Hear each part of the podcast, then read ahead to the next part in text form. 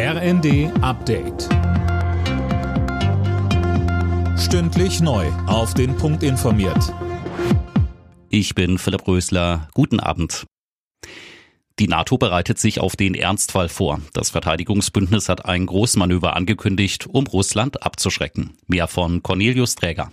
Bereits kommende Woche soll die Übung beginnen und dann bis Mai dauern. Um die 90.000 Soldaten will die NATO dafür mobilisieren, aus allen Bündnisländern und Schweden. Bei dem Manöver soll ein russischer Angriff auf NATO-Gebiet simuliert werden.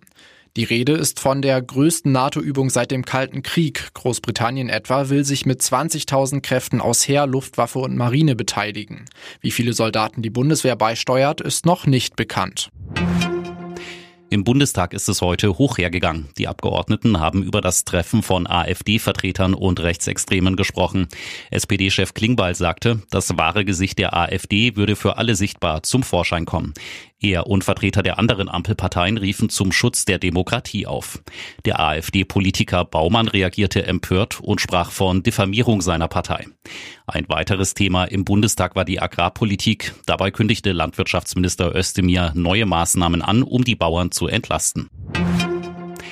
In den Supermärkten stehen immer mehr Mogelpackungen. Die Verbraucherzentrale Hamburg hat im vergangenen Jahr über 100 Produkte neu in ihre Liste aufgenommen. So viele wie noch nie. Tom Husse mit mehr. Insgesamt stehen über 1000 Mogelpackungen drauf. Das sind Produkte, bei denen etwa trotz gleicher Tüte auf einmal weniger drin ist oder auf billigere oder andere Zutaten gesetzt wird. Die Verbraucherzentrale sucht aktuell wieder die Mogelpackung des Jahres. Zur Auswahl steht beispielsweise eine Tüte Brotchips, in der jetzt weniger Chips drin sind. Unterm Strich ist die Packung nun aber mehr als doppelt so teuer.